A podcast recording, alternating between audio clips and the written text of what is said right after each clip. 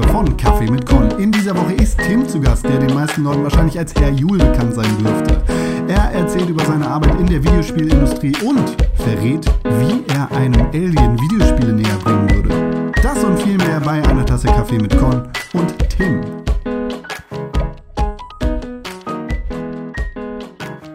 Hallo Con, mein Name ist Tim. Im Internet kennt man mich unter Herr Jul.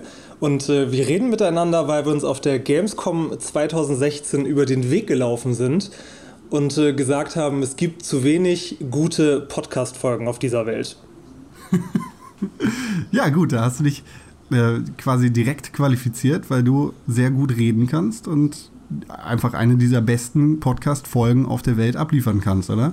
Ja, das ist ja das Problem. Die beste Podcast-Folge der Welt haben wir ja schon gemacht.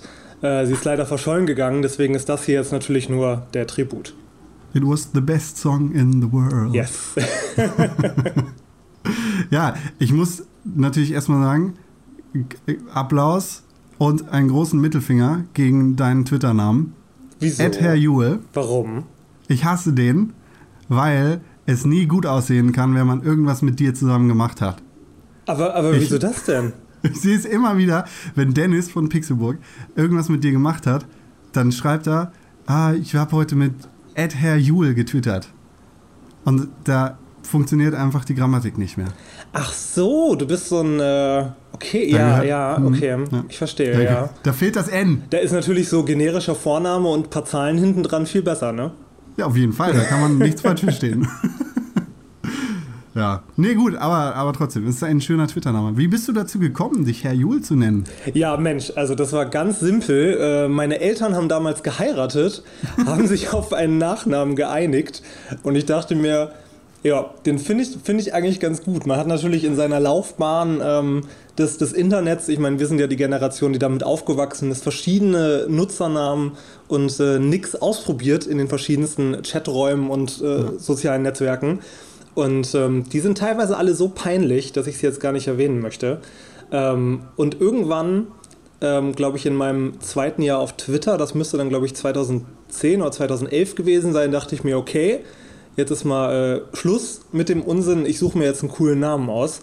Weil mir halt nichts eingefallen ist, habe ich mich dann einfach Herr Jul genannt, was daher kommt, dass ich sowohl in der Arbeit, in der Schule oder was auch immer, ich war nie der einzige Tim. Es gab immer andere Tims und ich war irgendwie immer gefühlt der Letzte, der zu so einer Gruppe dazukam. Deswegen war ich schon immer Jul. Und so hat sich das halt irgendwie dann mal angeboten. Das ist sinnvoll, ja. Ja, Tim ist tatsächlich so ein relativ gängiger Name in unserer Generation, glaube ich. Wo viele Leute einfach durcheinander kommen. Ja, der muss, glaube ich, in vielen Kinderbüchern gewesen sein. Das ist wie Annika und so andere Namen. Tim ist ja jetzt auch kein hässlicher Name, ist ein schöner Name. Danke. Ja. Aber natürlich, hast du recht, der Nachname ist da wahrscheinlich zum Verwechseln nicht ganz so einfach. Darf ich dich trotzdem Tim nennen heute? Ja, das ist selbstverständlich in Ordnung. Jetzt kennen wir uns ja auch persönlich, da dürfen wir uns natürlich auch gern duzen. Perfekt, wunderbar. Dann bin ich Con. Hallo Con. Ja, schön, dass du vorbeigekommen bist. Vielen Dank erstmal. Du hast es gerade erwähnt, du warst auf der Gamescom. Genau. Was hast du denn da zu suchen gehabt? Auf der Gamescom war ich aus zweierlei Gründen. Einmal der private Grund, ich livestreame Videospiele ins Internet und schnack währenddessen im Chat mit Leuten über den ganzen Quatsch, den ich da gerade so mache. Und das mache ich jetzt seit fast 2 Jahren. Und der berufliche Grund ist, dass ich in der Videospiel-PR arbeite. Aha. Mhm. Was heißt das genau? Was kann man sich darunter vorstellen? Ja, PR ist ja immer das Ding, was vom Marketing nicht so ganz ernst genommen wird, wo man dann die Journalisten natürlich dann auch davon überzeugen muss, dass das Produkt in dem Fall natürlich ein gutes ist und die positiven Vorzüge halt Public Relations dafür machen. Und ja, das geht natürlich für Autos, für Shampoo, das geht aber auch für Videospiele. Okay. Hast du nur mit Videospielen zu tun oder tatsächlich auch mit Autos und Shampoo? Mit Autos und Shampoo zum Glück nicht. Also neben den Videospielen sind es natürlich auch immer noch so ein paar andere Kunden, die man dann irgendwie mitbetreut. Ja. Aber Videospiele sind dann natürlich schon das Spannendste. Okay, hast du diesen Beruf gewählt, einfach um mit Videospielen in der PR zu tun zu haben, oder war das mehr Zufall? Also das war alles komplett, also Videospiele ist das oberbestimmende Thema, aber das war alles komplett Zufall. Soll ich da jetzt mal so weit ausholen? Sehr gerne, wenn du möchtest. Also das fängt damit an, dass meine Mutter mir heute immer noch erzählt, dass als ich ein kleiner Junge war, ich zu ihnen gesagt habe, auf die Frage, was ich mal werden möchte, Videospielentwickler. Ja. Das war schon so, als Kind, der mit Gameboy und Super Nintendo aufgewachsen ist, immer mein größter Traum. Und das habe ich dann allerdings so ein bisschen aus den Augen verloren und vergessen und habe dann erstmal den Quereinstieg in den Journalismus gewagt. Habe bei uns in der Stadt beim Lokalradio und Lokalfernsehen angefangen. Also vor der Kamera, hinter der Kamera, vor dem Mikro, hinter dem Mikro, also beide Seiten. Einmal die moderierende und einmal die erstellende, also so ganz simple Sachen wie Nachrichten schreiben oder Staulage raussuchen, aber halt dann auch die kreative Moderation vom Mikrofon, zack, 3 Stunden, du machst jetzt hier unser Programm und das hören ein paar 100.000 Leute. Und da dachte ich mir schon, das ist irgendwie so genau das Ding, auf das ich irgendwie Bock habe. Und das überschneidet sich auch lustigerweise ungefähr so zu dem Zeitpunkt, wo Twitter damals in Deutschland groß wurde, weil ich dann Internet auf einmal ziemlich cool gefunden habe. Das wurde dann von, ich benutze es eigentlich nur für die Schule, zu, ey, da kann ich ja mega geil und super easy Leute mit kennenlernen und mit denen irgendwie kommunizieren, weil ich war halt auch so jemand, ich habe halt immer in irgendwelchen Chaträumen abgehangen. Ich meine, wer war nicht auf Knuddels? Hallo.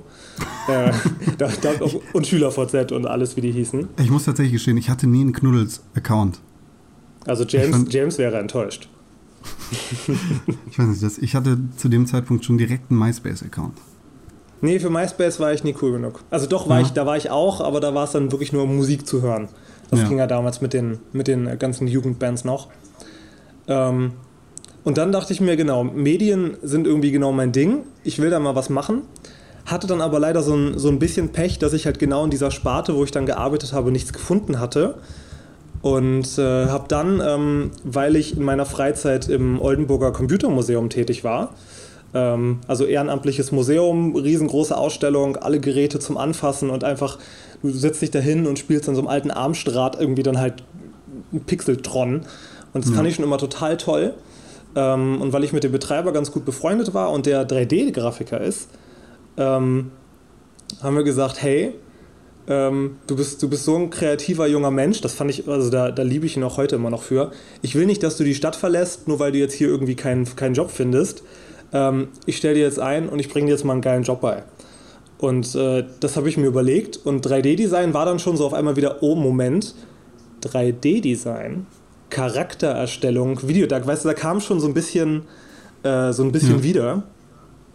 Ist dann natürlich während der Ausbildung alles komplett anders gelaufen, wie es war.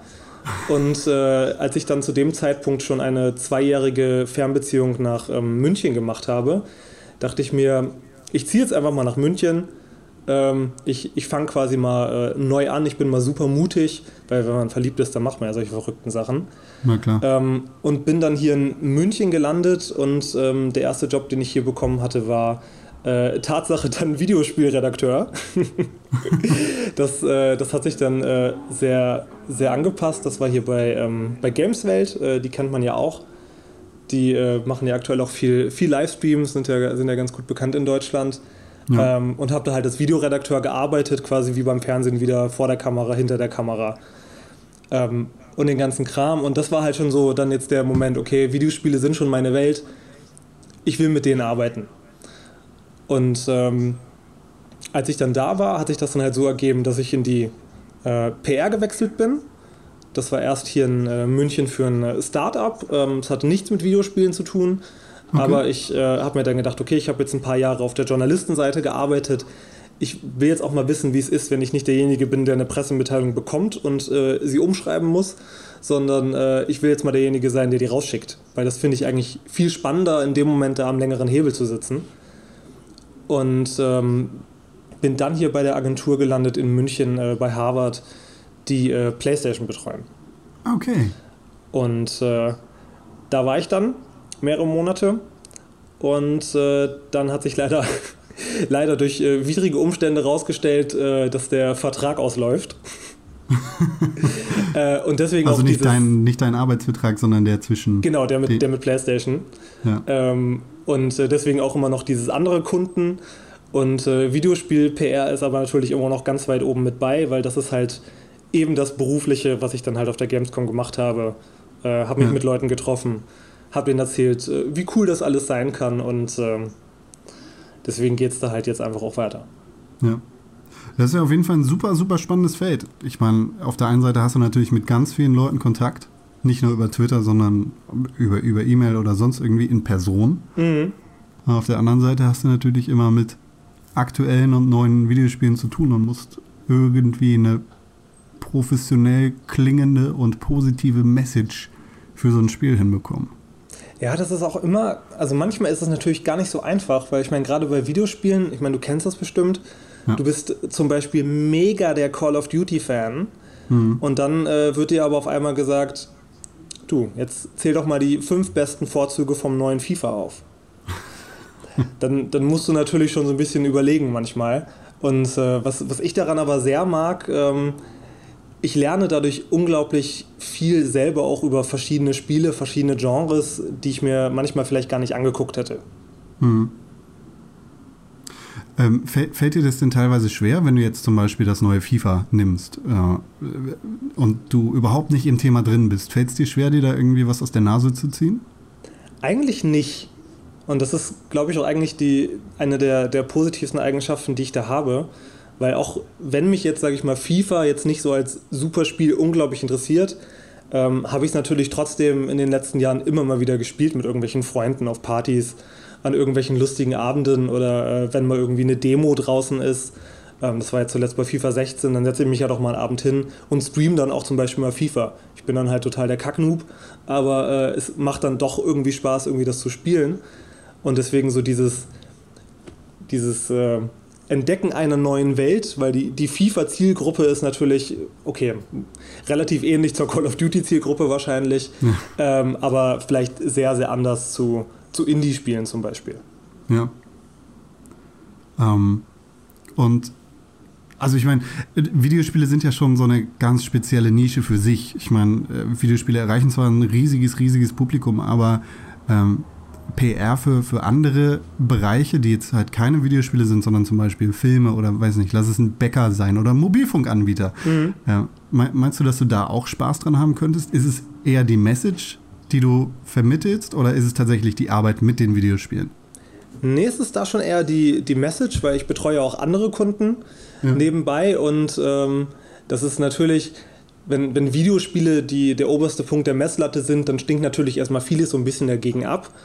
Aber da kommt es dann im Endeffekt gar nicht so auf das Produkt an, weil dann diese kreative Leistung, sage ich mal, auch eine für das langweiligste Objekt der Welt überhaupt eine kreative, schöne Pressemitteilung zu schreiben zum Beispiel, die dann Leute lesen, die sich denken, boah, ich hätte jetzt irgendwie nicht gedacht, dass das so cool ist, das gucke ich mir jetzt einfach mal an, also da so die Belohnung zu sehen. Das ist es manchmal schon, das ist eher eine Herausforderung und das macht es dann schon wieder wert, wenn es klappt.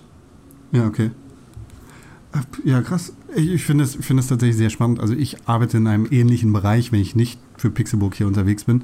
Aber ich finde es immer sehr spannend zu sehen, was die Leute dazu motiviert, irgendwie in das Feld Öffentlichkeitsarbeit bzw. PR einzusteigen.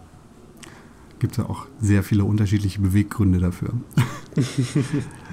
Siehst du dich da dein ganzes Leben lang oder meinst du wirst irgendwann nochmal Videospielentwickler, wie als junger Mensch schon angedacht? Also ich glaube, Entwickler werde ich nicht mehr. Also ich habe ja auch schon jetzt viel in den letzten Jahren mit wirklichen Programmierern zusammengearbeitet. Ja. Und ich habe absolut größten Respekt vor dem, was die machen. Aber das ist einfach, das übersteigt dann doch so ein bisschen meine Welt, dieses Programmieren und da so was mitmachen. Aber es gibt ja viele unterschiedliche Möglichkeiten, mit Videospielen und direkt in der Entwicklung zu arbeiten. Ich meine, du könntest ja zum Beispiel auch Geschichten erzählen oder lass es Charakterdesign sein oder was auch immer, Leveldesign. Mhm. Meinst du, dass es da eine Möglichkeit gibt, für dich einzusteigen? Da würde es bestimmt irgendwann in den nächsten Jahren vielleicht mal eine Möglichkeit geben, wenn ich danach suchen würde. Aber ich glaube, ich bin lieber diesen einen kleinen Schritt weiter draußen. Ich glaube, da fühle ich mich wohler. Ja, okay. Sehr, sehr spannend auf jeden Fall. Cool, dass du das machst und dass du da Spaß dran hast. Und meinst du, es gibt für dich nochmal einen Weg zurück zum journalistischen Arbeiten in die Welt hinter die Kamera oder vor die Kamera?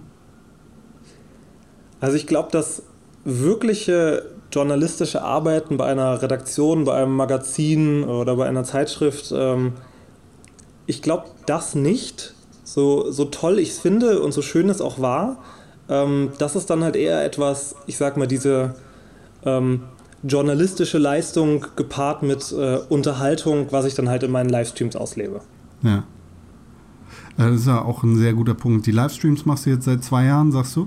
Genau, die sind jetzt im September, sind es jetzt genau 2 Jahre. Der Plan schwebt schon ein bisschen länger so in meinem Kopf, dass ich das machen wollte. Das war dann halt immer nur so ein bisschen an Internetanbieter und vernünftiger Leitung gescheitert. Natürlich. Dass ich das so ein bisschen nach hinten verschoben hatte. Aber mein Plan war halt schon zu einem gewissen Zeitpunkt, ich will jetzt nicht der neue Gronkh werden und deswegen gehe ich auch nicht auf YouTube, weil YouTube reizt mich als Zuschauer ungemein, weil ich auch sehr, sehr viele Let's Plays selber anschaue seit vielen Jahren. Ja. Aber ich will live sein. Also ich will in dem Fall mit einem Live-Publikum reden und nicht einfach nur mit einer Computerblechbüchse. Ja. Ich will halt genau diesen Dialog haben und währenddessen halt mich mit den Leuten über das Spiel austauschen. Ich will, dass sie mir Fragen stellen, die ich natürlich im Optimalfall irgendwie beantworten kann. Gerade wenn es jetzt um neue Spiele geht, bei No Man's Sky zum Beispiel, war das jetzt so, da kamen natürlich super viele Fragen mit, was kann man wie wo irgendwie machen. Und gerade so dieses bei neuen Spielen, dieses gemeinsame Entdecken und dann aber auch natürlich so die, ich will das gar nicht so groß hervorheben, so klein bisschen, sage ich mal, diese journalistische, reflektierende Leistung über das Spiel. Was kann das Spiel, wie gut ist das Spiel im Vergleich zu anderen, was sind die besonderen Merkmale so dazu. Das ist für mich eigentlich eine gute Mischung. Okay. Du hast gerade No Man's Sky erwähnt und da muss ich nochmal ganz kurz zurück zu deiner Arbeit. Hast du No Man's Sky noch auf PR-Seite betreut? Nein, das habe ich nicht. Bist du darüber froh? Ich hätte es unglaublich gerne gemacht. Ja. Weil ich natürlich auch dem Spiel auch schon seit längerer Zeit so ein bisschen entgegenfiebere und ich auch jetzt, ich weiß gar nicht, wie lange ist das jetzt schon? Ist das schon ein Monat draußen? Boah, gefühlt auf jeden Fall. 3 Wochen, 2 Wochen, irgendwie sowas. Vor der Gamescom auf jeden Fall. Genau, kurz vor der Gamescom kam es raus. Also ich habe immer noch super Spaß, weil ich einfach auch Spiele mag, wo ich den Kopf ausschalten kann und einfach mal 5 Stunden irgendeine sinnlose Aufgabe am Stück machen kann. Einfach so, weißt du, dieses, ich renne jetzt in eine Richtung und erforsche einfach mal und lass mich irgendwie von dieser Landschaft verzaubern und schreibe mir meine eigenen Geschichten. Ja. Und das, also manchmal brauche ich so Spiele, die keine Story haben, die ich halt einfach selber entdecken kann. Hm. Spielst du Minecraft? Ja, natürlich. Spielst du Minecraft tatsächlich auch schon länger? Also seit das Spiel in dem Vor-Release ist oder erst seit es eine 1.0-Version gibt? Also ich habe es damals seit der Alpha verfolgt. Wow. Wo es noch sehr, sehr jung war und habe es dann, glaube ich, als es in die erste Beta ging, zum ersten Mal gespielt. Und das müsste, glaube ich, 2011, 2012, ich glaube, irgendwie sowas um den Dreh müsste das, glaube ich, gewesen sein. Das ist auch schon längere Zeit. Ja. Ich finde Minecraft unglaublich faszinierend. Eigentlich ist Minecraft überhaupt nicht so ein Spiel, was ich mag. Es ist ganz anders als die Spiele, die ich sonst irgendwie ganz nah an meinem Herzen habe, aber irgendwie ist es wahrscheinlich die Faszination des Bauens, die von Minecraft ausgeht, die mich einfach seit Jahren im Bann hält. Und ich komme einfach nicht von diesem Spiel weg. Ja. Geht's dir da ähnlich? Ja, mir geht's da wirklich ähnlich. Also was ich an Minecraft vor allem liebe, ist halt auch diesen, was ich schon meinte, wie bei No Man's Sky, dieses Erforschen. Einfach neue Gegenden kennenzulernen, Kopf auszuschalten. So, weißt du, auf der Suche nach der perfekten Klippe an so einem Berghang bei einem Wasserfall, wo ich jetzt mein neues Haus baue. Ja. Und dann baue ich mein Haus, bin mega zufrieden und alles sieht voll geil aus. Und dann denke ich mir, okay, weißt, lass all meine Sachen da, renne irgendwo anders hin und fange wieder neu an. Das mag ich voll gern. Das ist ja auch so ein kleines bisschen die Erfüllung des Traumes, so ein bisschen einfach alles links liegen zu lassen und dann komplett neu anzufangen. Ne? Ja. Was man im echten Leben sehr selten macht. Ja, da hast du recht. Was würdest du denn sonst so sagen, sind Spiele, die du richtig gerne spielst? Also ich möchte jetzt gar nicht darauf festnageln, was dein Lieblingsspiel oder dein Lieblingsgenre ist, aber was sind so... Gut, du bist vorbereitet. Naja, was sind sonst so Spiele, in welche Richtung geht's, wo du wirklich sagst, boah, ja, das ist mein Ding? Also es ist echt schwierig und vor ein paar Jahren hätte ich dir, glaube ich, auch noch eine richtig gute Antwort auf diese Frage geben können. Aber es geht mittlerweile einfach nicht mehr, weil ich so viele verschiedene Genres mittlerweile einfach lieb gewonnen habe und jedes Genre irgendwie auch so diesen kleinen Kick hat, der es für mich besonders macht. Und ich bin zum Beispiel kein großer Freund von Online-Multiplayer-Shootern. Nicht nur, weil ich da absolut kein Licht sehe, aber ich mag auch manchmal zwischendurch, jetzt läuft ja gerade aktuell der Titanfall 2 Tech-Test. Ja. Und Titanfall ist zum Beispiel so ein Spiel, das spiele ich unglaublich gerne. Und ich weiß gar nicht so wieso, weil ich kann die anderen Leute nicht leiden. Ich kann's nicht leiden, wenn ich zum 10. Mal sterbe, ohne überhaupt einen Gegner gesehen zu haben. Aber trotzdem ist da so ein klein bisschen irgendwie so der Ansporn da, dieses Kompetitive, jetzt will ich mal derjenige sein und dann kriegt man irgendwie auch seinen Titan und dann geht's mega ab, was halt irgendwie andere Spiele dann auf einmal nicht haben. Und ähnlich ist es zum Beispiel auch mit Rennspielen. Ich kann mit Autorennspielen oder mit Simulationen auch absolut nichts anfangen. Aber wenn halt ein Forza Horizon rauskommt, dann kannst du dir sicher sein, da bin ich halt erstmal für ein paar Wochen wieder drin. Ja. Und stell dann auch so langsam irgendwann die Simulationsschraube schön nach oben. Mhm. Und das kann ich irgendwie gar nicht so erklären. Das sind aber auch immer dann so Einzeltitel. Also nur weil ich jetzt einen Titanfall mag, heißt das nicht, dass ich Call of Duty spiele. Das sind jetzt wirklich in dem Fall die Einzeltitel.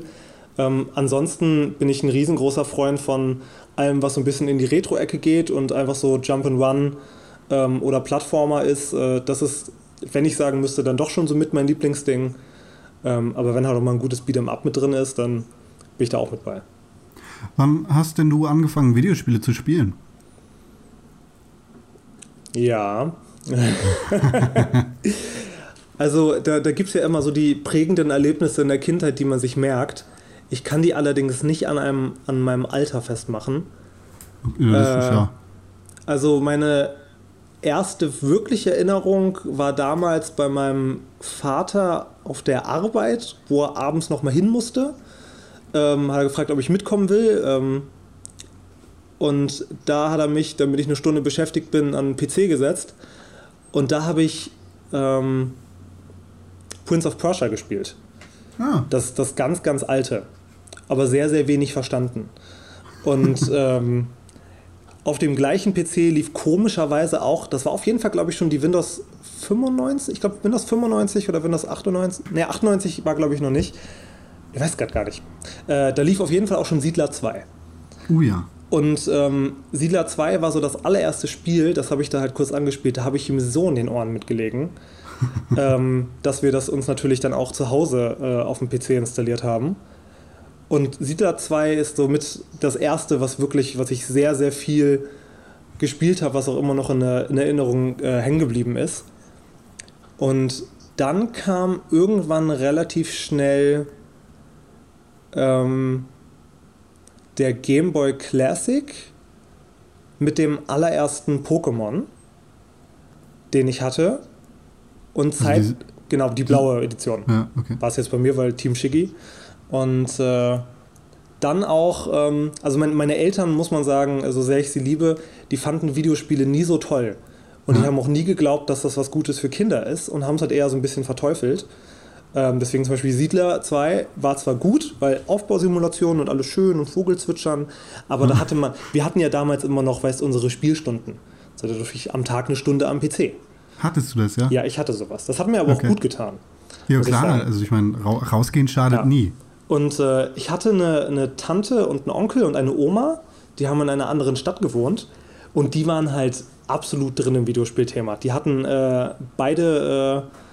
ein Super Nintendo und auch die neuesten Spiele. Und immer wenn ich die besucht habe, mal über so ein Wochenende, haben die mich halt natürlich die ganze Zeit Super Nintendo spielen lassen. Und weil ich dann meinen Eltern so in den Ohren damit gelegen habe, haben die drei es wirklich geschafft, meine Eltern davon zu überzeugen, dass es pädagogisch wertvoll für den Jungen ist, wenn er jetzt einen Super Nintendo kriegt. Sauer. Und das verdanke ich halt im größten Teil wirklich meiner Oma, die da das letzte Wort hatte. Aber seitdem ich den Super Nintendo halt hatte, war halt, ja, weißt du, da war halt Land unter. Ja, klar. Ab da ging es nur noch bergab. Schlechte Noten in der Schule. Ja. Nein. Nein, natürlich nicht. Nee, aber spannend. Finde ich cool, dass deine Großmutter deine Eltern dazu bewegt hat. Das ist ja eher eine Rarität. Ja, die war immer super auf Zack. Und die hat mir dieses ganze Videospielthema halt auch immer total nahe gebracht, weil die kannte sich jetzt nicht in der Materie aus und die hatte auch keine Ahnung, wer Donkey Kong ist, obwohl sie das gespielt hat. Ja. Die hat das immer gespielt, weil sie halt ein bisschen älter war, weil sie gesagt hat, damit will sie sich geistig fit halten. Und sie sieht halt immer die ganzen alten Omas, die Kreuzworträtsel machen. Und wie langweilig ist das denn bitteschön? Also genau so hat sie auch geredet. Da setzt sie sich doch lieber hin und spielt gepflegt eine Runde Tetris auf dem höchsten Schwierigkeitsgrad. Ja.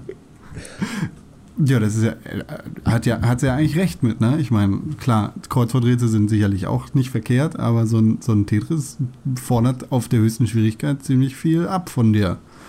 Kann ich jetzt nicht einfach so. Das könnte ich, glaube ich, aus dem Stegreif jetzt auch nicht. Da müsste ich jetzt erstmal wieder so ein bisschen eine Stunde für spielen, um irgendwie drauf klarzukommen. Genau, ein bisschen trainieren. Genau. Ich hatte letztens tatsächlich das Thema, was war das am Ende für dich? Waren das, also du kannst ja am Ende von Tetris diese Türme frei spielen, beziehungsweise es geht ja am Ende darum, die Türme frei zu spielen, oder? Nee, es geht doch darum, die Raketen steigen zu lassen. Warum bin ich der Einzige, der denkt, dass das die scheiß Zwiebeltürme in Russland gewesen sind? Nein, das sind Raketen. Ich wurde nämlich ermahnt, weil ich tatsächlich das behauptet habe. Aber ja, du hast recht, es sind Raketen. Also das mit den Zwiebeltürmen höre ich jetzt gerade zum ersten Mal. Ich dachte, Zeit meines Lebens, es wäre irgendwie der rote Platz in Moskau, weil das Spiel aus Russland kommt. Deshalb dachte ich, es wäre ein Zwiebelturm. Ja, und im B-Modus, wenn man den ja spielt, dann kommen ja keine Raketen, dann kommen ja die Männchen, die tanzen. Ja, genau. Die Band. Die Band. Ach Gott. Ja, ich weiß nicht, ich habe einfach verquere Erinnerungen an Tetris. Ja. Sehr, sehr viel gespielt. Kindheitstrauma. Genau.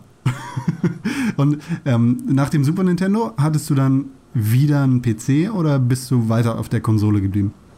So einen alten, krüppeligen PC hatten wir immer zu Hause. Der war allerdings immer so viele Generationen hintendran, dass es da mit aktuellen Spielen nie so wirklich das Ding war. PC war für mich dann immer so das Medium, wo ich dann Aufbausimulationen gespielt habe. Also nach Siedler 2 kam Anno 1602 und nach Anno 1602 kam Age of Empires. Ja. Das ist auch für heute so das Genre, was ich für mich mit PC verbinde. Aber ich bin da dann schon Tatsache der Konsolenlinie treu geblieben und vor allem auch Nintendo treu geblieben. Also als dann der N64 kam, wurde der halt dann geholt. Als die PlayStation kam, war die mir super egal, weil da gab es kein Mario. Und ich war halt immer bei Nintendo. Ja, und heutzutage? Heutzutage ist es natürlich eine bunte Mischung aus allem. Nintendo ist halt immer noch so dieses Ding, da steckt die meiste Liebe drin und da habe ich auch am meisten Spaß dran. Aber ich habe mir halt auch natürlich irgendwann mal eine Xbox 360 und jetzt die Xbox One geholt. PlayStation, muss ich zugeben, ist jetzt die Vierer Tatsache die erste, die ich selber besitze. Ach was, ja. Krass. Die PlayStation war halt immer so, da habe ich bei Freunden drauf gespielt. Halt ein FIFA oder was es da halt so gab. Weil die hatten halt immer das Ding und ich war halt derjenige, ich hatte halt Mario Kart.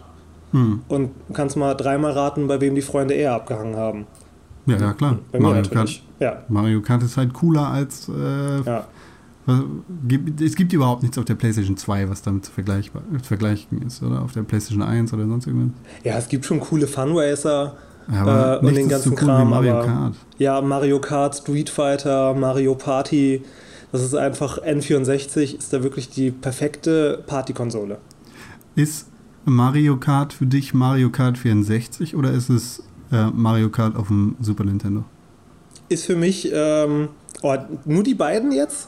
Nee, also fragen wir anders. An welches Mario Kart denkst du, wenn ich Mario Kart sage? Also mein liebstes, also an was ich als erstes denke, ist Mario Kart 64. Okay. Weil ich das auch immer am meisten gespielt habe. Aber mein liebstes Mario Kart, und damit bin ich so ein bisschen in der Nischenmeinung, ist Tatsache Double Dash auf dem Gamecube. Hohoho. Ja, damit lehne ich mich weit aus dem Fenster, aber das habe ich einfach geliebt. Ja. Okay. Ja, Mario Kart Double Dash habe ich relativ viel mit einem Kumpel gespielt. So alle Cups im Double Dash-Modus halt irgendwie beendet. Aber das ist tatsächlich, ich würde sagen, ist nicht mehr in der Top 3 für mich. Ja, doch. Das wäre bei mir wäre es. Mario Kart zu sortieren, das ist auch so eine Glaubensfrage, mit der man sich viele Feinde macht. Ja, ja, genau. Super Nintendo, das Neue für die Wii U und dann 64. Das sind meine Top 3. Ja. Also bei mir wäre Tatsache Double Dash ganz oben und auf dem zweiten Platz kann ich mich ehrlich gesagt nicht entscheiden zwischen N64 und Mario Kart 8. Okay. Die sind quasi beide Zweiter und danach würde dann Super Nintendo kommen. Ja. Ja, Mario Kart. Ist aber auch so ein Spiel, wo man sich immer den Kopf einschlägt, ne? Ja, das ist Tatsache so. Freundschaften zerbrechen an der Rainbow Road. Ja. Fantastisch gesprochen. Und was hast du dann auf der PlayStation 4 nachgeholt, als du die das erste Mal in dein Haus gestellt hast? Oder hast du überhaupt irgendwas nachgeholt? Oh, was ich nachgeholt habe. Also ich habe natürlich auf der PlayStation 3 schon immer mal Sachen gespielt, die habe ich mir dann, weiß mal, vom Freund ausgeliehen. Ja. Und habe irgendwie auch mal so ein Last of Us dann gespielt, weil ich das halt auch nicht verpassen wollte. Aber das erste Spiel auf der PlayStation 4, was ich jetzt gespielt habe,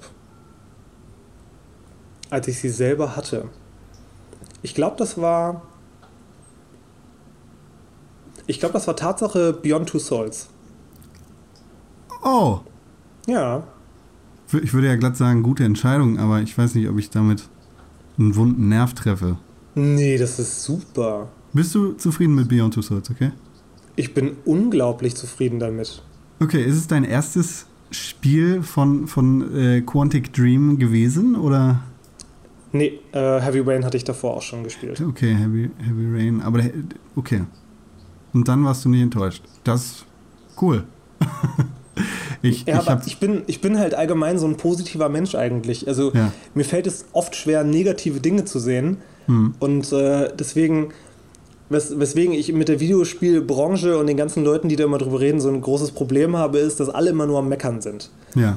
Und so, ich meine, natürlich hatte Beyond Two Souls seine Schwächen und mal irgendwas hat sich irgendwie in die Länge gezogen und dann war es halt nicht so gut wie irgendwas anderes.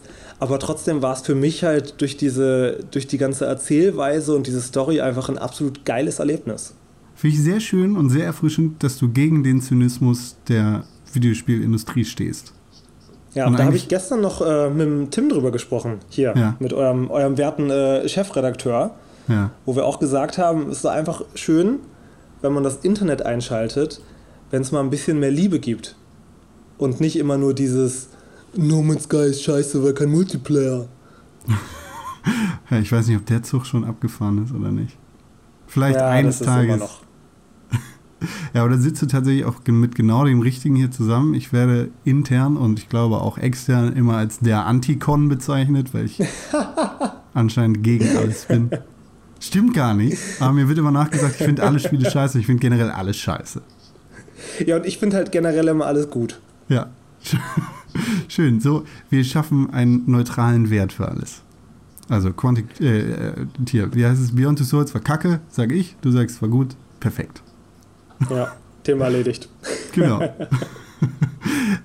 Hast du auch Fahrenheit gespielt? Ist tatsächlich mein liebstes Spiel von dem Entwicklerstudio.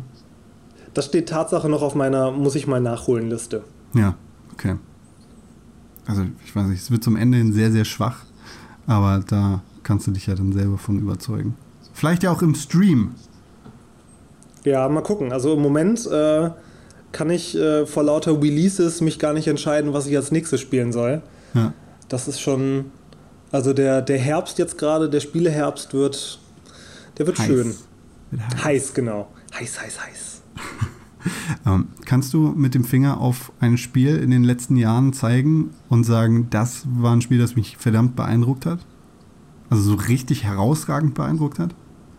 Wie würdest du letzte Jahre definieren? Zwischen 5 und 10.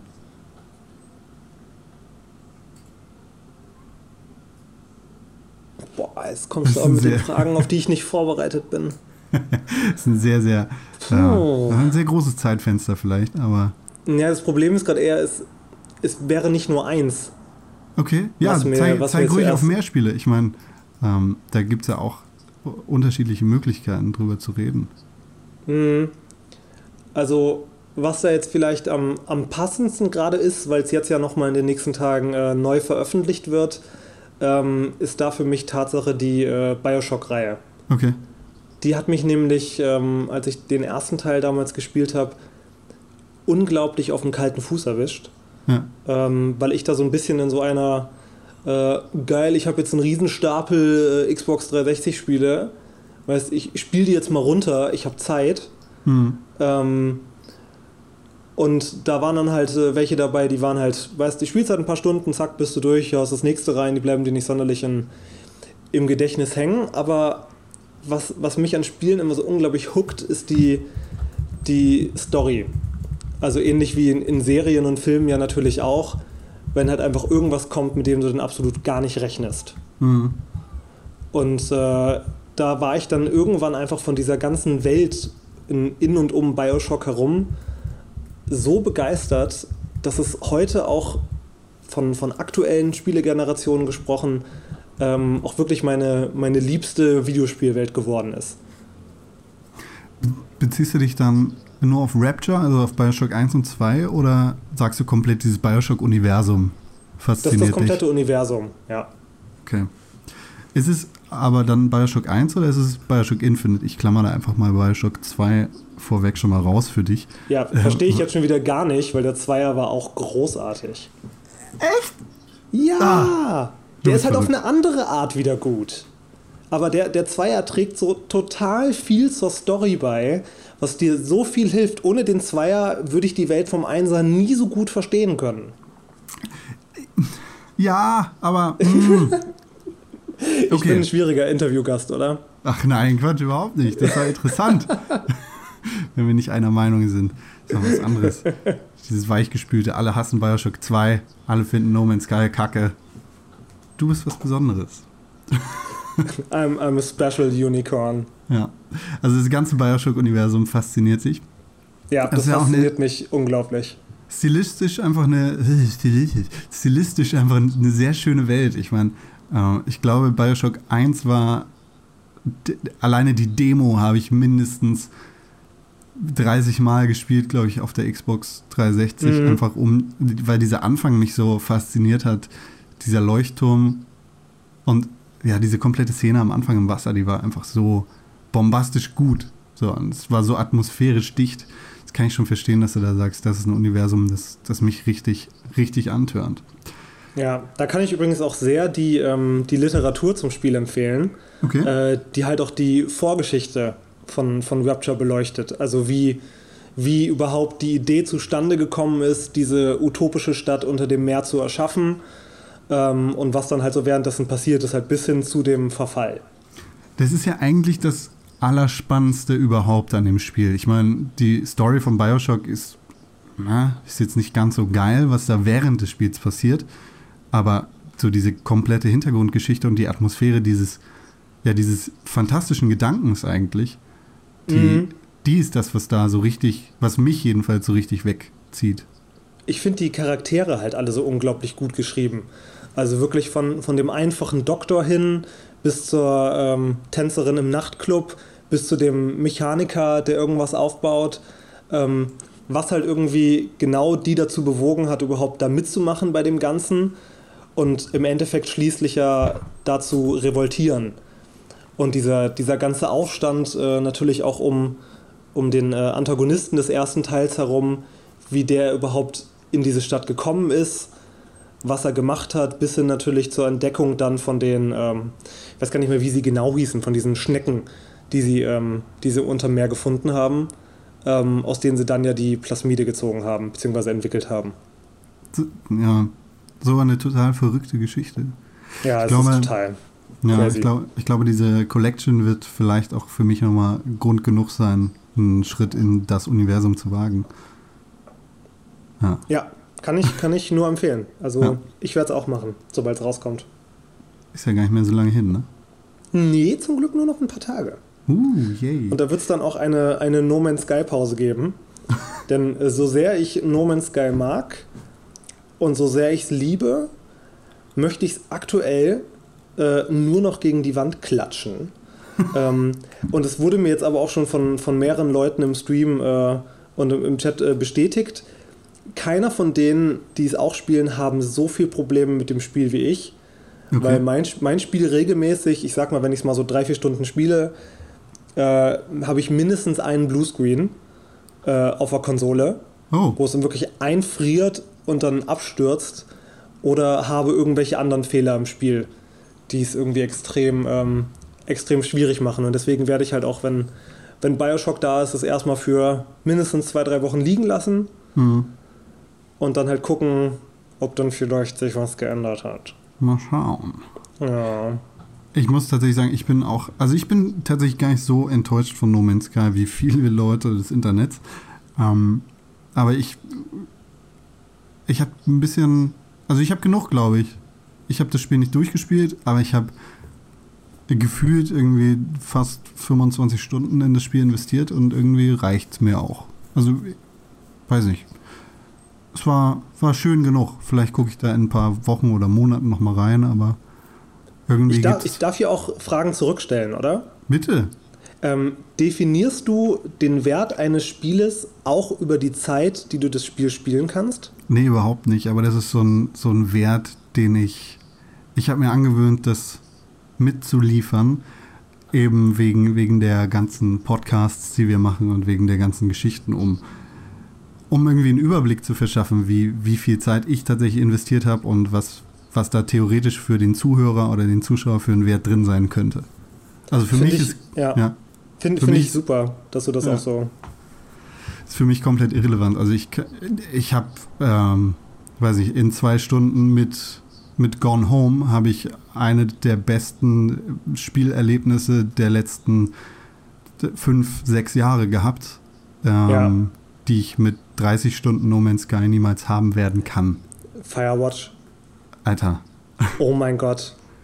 Gerade eben tatsächlich auf dem Weg nach Hause zu mir habe ich den Soundtrack von Firewatch gehört, und ich glaube, das ist echt einer der besten Soundtracks dieses Jahres. Nicht nur für Videospiele, sondern ganz generell für alle Unterhaltungsmedien.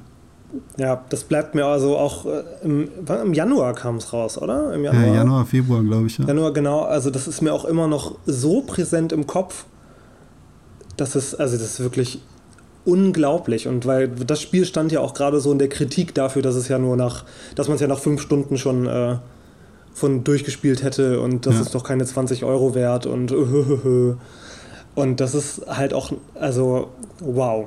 Das Spiel, ich kann da gar nicht so viel zu sagen, aber das war eine Achterbahn der Emotionen, die ich da durchlebt habe. Von Freude bis hin zu Trauer, Angst, Paranoia, habe ich da irgendwie alles komplett mitgemacht. Genau, ohne Schaden. Das ist halt einfach so gut erzählt. Und da merkst du tatsächlich, ähnlich wie bei Gone Home, es sind ja teilweise die gleichen Macher. Also Chris Remo hat ja den Soundtrack für Gone Home und für Firewatch gemacht. Und da merkst du einfach, welchen Einfluss die Musik in dem Spiel auch für die Story hat. So, und das ist für mich gerade ein sehr interessantes Thema. Ja. Naja. Aber wo wir gerade bei solchen Spielen sind, du hast gerade eben bei BioShock erzählt, dass die Story sehr, sehr wichtig ist für dich. Ziehst du die Story dem Gameplay dann auch vor? Also eigentlich ja, aber was für mich ein absolutes No-Go halt ist, wenn ein Spiel schwer oder schlecht zu bedienen ist. Ja. Also wenn das User-Interface und alles, wenn das nicht passt, dann kann das noch so toll sein, dann verliert es mich relativ schnell. Okay. Deswegen zum Beispiel, ich finde zum Beispiel auch das Fallout-Universum unglaublich spannend und interessant, und ich habe mir auch den neuesten Teil gleich geholt und dachte mir, da habe ich jetzt richtig Bock drauf, das zu spielen. Und hat auch alles total Spaß gemacht, bis ich dann das allererste Mal Inventory Management hatte. Und das habe ich mir ein paar Stunden angeguckt, wie man da so das Inventar alles und so intern hat. Und dann habe ich es nie wieder gestartet, weil das hat mir einfach komplett den Spaß am Spiel genommen. Das ist grauenhaft. Ja. Also so schön das Universum auch sein mag, dieses fürchterliche Inventar, das da schön stilistisch im Universum angesiedelt ist, ist einfach grauenvoll. Ja. Schlimmer als beim Witcher. Ja, Witcher ging aber noch. Ja, nach dem Patch. Aber davor, genau, nach dem Patch. Ja, vor dem Patch war es ein bisschen anstrengend, wo ja auch die ganzen Gegenstände, was war es, die Materialien hatten ja noch Gewicht, oh, oder? Ja, genau. Oh, und das war so, aber der Patch kam ja relativ schnell. Also da ist ja, genau. Das ist CD Projekt Red ja immer fix dabei. Und Witcher 3 ist ja auch großartig von der Story her. Ja. Das liebe ich halt an dem Spiel auch so. Da habe ich auch bis heute nicht die Main Story beendet, geschweige denn mit dem DLC anbegonnen, weil immer wenn ich starte, mache ich irgendeine Nebenaufgabe, irgendeine total kleine, popelige Sidequest, wie dieses berühmte von der alten Oma mit, der hat meine Bratpfanne geklaut. Und da bist du dann auf einmal 2 Stunden mit beschäftigt und hast ein krasseres Storytelling als so mancher AAA-Titel. Genau, und das war tatsächlich auch an Witcher die Sache, die mich so fasziniert hat. Also ich bin, glaube ich, nicht weitergekommen als die Story mit dem blutigen Baron. Mhm. Und ich konnte trotzdem mit einem sehr guten Gewissen sagen, das ist das Pixelburg Game of the Year 2015. Mhm. Weil alleine das schon. Diese Story mit dem blutigen Baron war besser als viele andere Stories in Videospielen in den letzten Jahren. Ja, und gerade man muss sich ja auch nicht immer durch so Sachen so durchhetzen. Und deswegen ist Witcher halt auch so ein Spiel, das werde ich auch noch weiterhin spielen. Es wird wahrscheinlich noch ewig dauern, bis ich es durch habe. Aber ich habe da auch gar keine Lust, das irgendwann durchzuhaben. Das ist auch so ein schönes Universum, da will man gar nicht raus. Ja, das stimmt. Was würdest du sagen, ist dein Lieblingsspiel aller Zeiten? Lufia. Okay. Also da gibt's gar keine Frage. Also Lufia, der Titel, in dem es in Deutschland rauskam. In Japan war es dann schon Lufia 2, Rise of the Sinistrals. Ist ein Super Nintendo Japano-RPG. Also halt reiht sich halt so ein bisschen bei Secret of Mana und so den ganzen Sachen ein, vom Look and Feel her. Okay. Und das ist bis heute also das beste Spiel, was ich je gespielt habe. Wie bist du damals da rangekommen? Ja, durch meine Oma natürlich. Fantastisch. Das ist geil. Habt ihr das dann auch zusammengespielt, oder? Ja, natürlich. Am Anfang schon, wurde es gezeigt. Was Neues. Und dann war mir aber relativ schnell klar, okay, das ist jetzt mal ganz cool, das zusammenzuspielen, aber das ist eine Erfahrung, die muss ich alleine machen. Ja. So, natürlich, weil ich auch nicht immer da war. Ja. Hast du das seitdem nochmal gespielt, oder ist es tatsächlich nur deine Erinnerung an die alte Spielzeit? Immer noch regelmäßig. Okay. Also ich spiele es jetzt nicht jedes Jahr, weil ich habe auch manche Spiele, die brauche ich nicht jedes Jahr nochmal spielen. Aber es ist immer noch so, dass ich sagen wir, alle 2 Jahre schmeiße ich es mal rein und versinkt dann wieder meine 200 Stunden da drin. Und das ist einfach auch, also gerade das Spiel war so auch eins mit der ersten damals. Und ich meine, Super Nintendo reden wir ja dann auch viel von der Zeit eigentlich, in der es eigentlich nur Plattformer gibt, Jump'n'Run, Beat'em-Ups. Mhm. Was mir halt wirklich auch damals schon gezeigt hat, ohne dass ich es bis dahin verstanden hätte, was überhaupt Storytelling in Games in mir auslösen kann.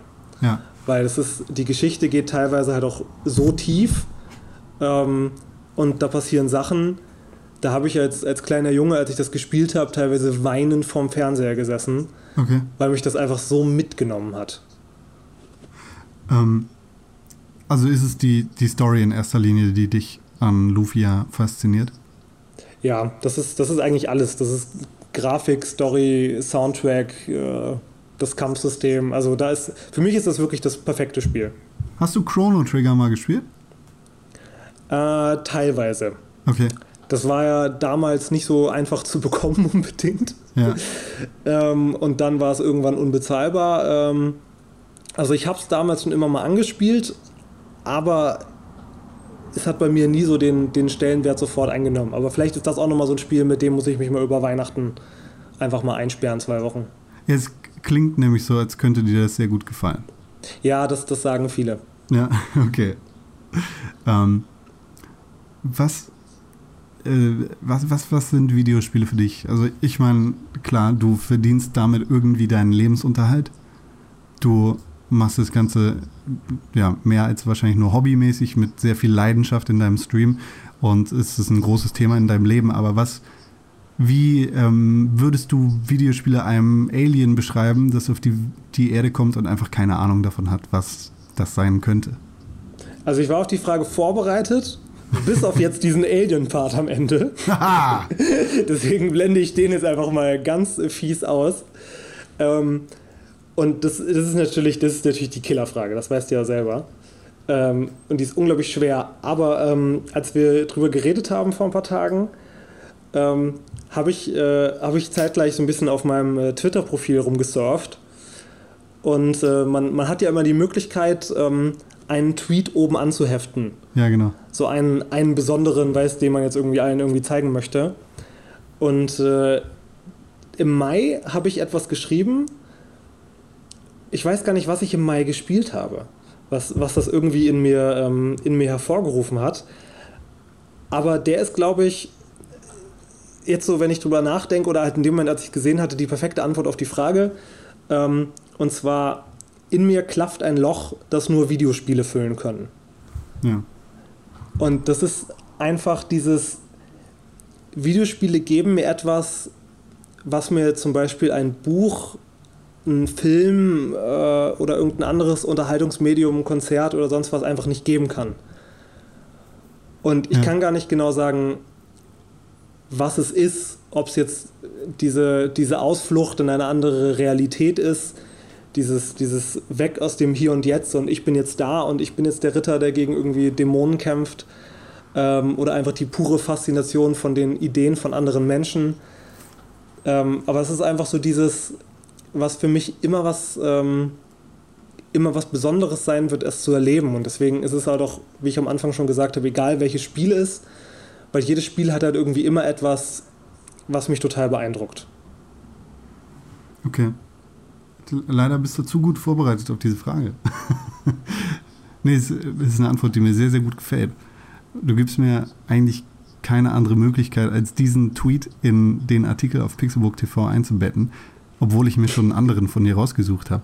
Okay, welches war der andere? Der andere wäre gewesen, ich kann Leute, die Bohemian Rhapsody nicht laut mitsingen, leider nicht ernst nehmen. Ja, das war sogar gestern. Das war auf dem Weg zur Arbeit. Und ich war in einer absoluten Queen-Laune. Ja. Und du kennst das, wenn du manchmal Kopfhörer einsteckst und dann blendest du alles um dich herum aus und fängst auf einmal an, so mitzusingen. Ja, natürlich. Ja, und das hatte ich halt bei Bohemian Rhapsody und ich war halt gerade so auf dem Weg zur S-Bahn und mir kamen halt so Leute entgegen, die mich sehr dumm angeschaut haben, bis mir dann irgendwann eingefallen ist, ups, ich bin ja gar nicht allein. Ich kann diesen Tweet blind unterschreiben, weil diesen Song muss man einfach mitsingen. Aber ich kann den anderen Tweet natürlich auch irgendwie unterschreiben, vor allem damit hast du auch recht und triffst ein bisschen auch den Nerv in mir. Tatsächlich. Ist eine schöne Antwort. Aber obwohl du alles blöd findest. Obwohl ich alles blöd finde, genau. Obwohl ich alles hasse und ein ewig zynischer Mensch bin, kann ich diesen Tweet unterschreiben. Aber die Frage bleibt natürlich jetzt noch im Raum. Was würdest du einem Alien sagen, wenn er auf die Erde kommen würde? Um dich jetzt doch noch auf den heißen Stuhl zu setzen. Also was ich einem Alien sagen würde, was Videospiele sind. Genau. Oh, da finde ich viel interessanter eigentlich die Geschichte, die sich in dem... Also wie hat sich das Gespräch entwickelt, dass wir überhaupt an diesem Punkt gelandet sind?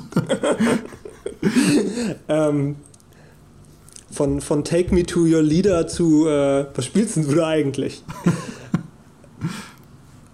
Ja, die Geschichte, die kannst du dir natürlich jetzt auch noch ausdenken. Oh, ist super schwierig.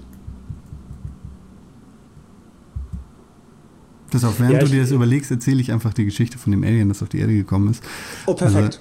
Also, das war ein einzelnes Alien, das hatte überhaupt nicht im Sinn, auf der Erde zu landen. Das ist aus Versehen in Richtung Erde geflogen, in so einer kleinen Kapsel, die tatsächlich auch nicht zurückfliegen kann.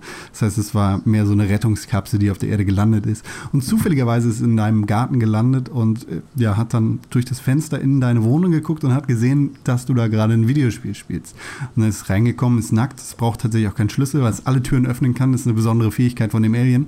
Und hat dann gesagt, moin, ich bin XYZ33, ist der Name von dem Alien, auf dem Planeten von dem Alien sagt man das so.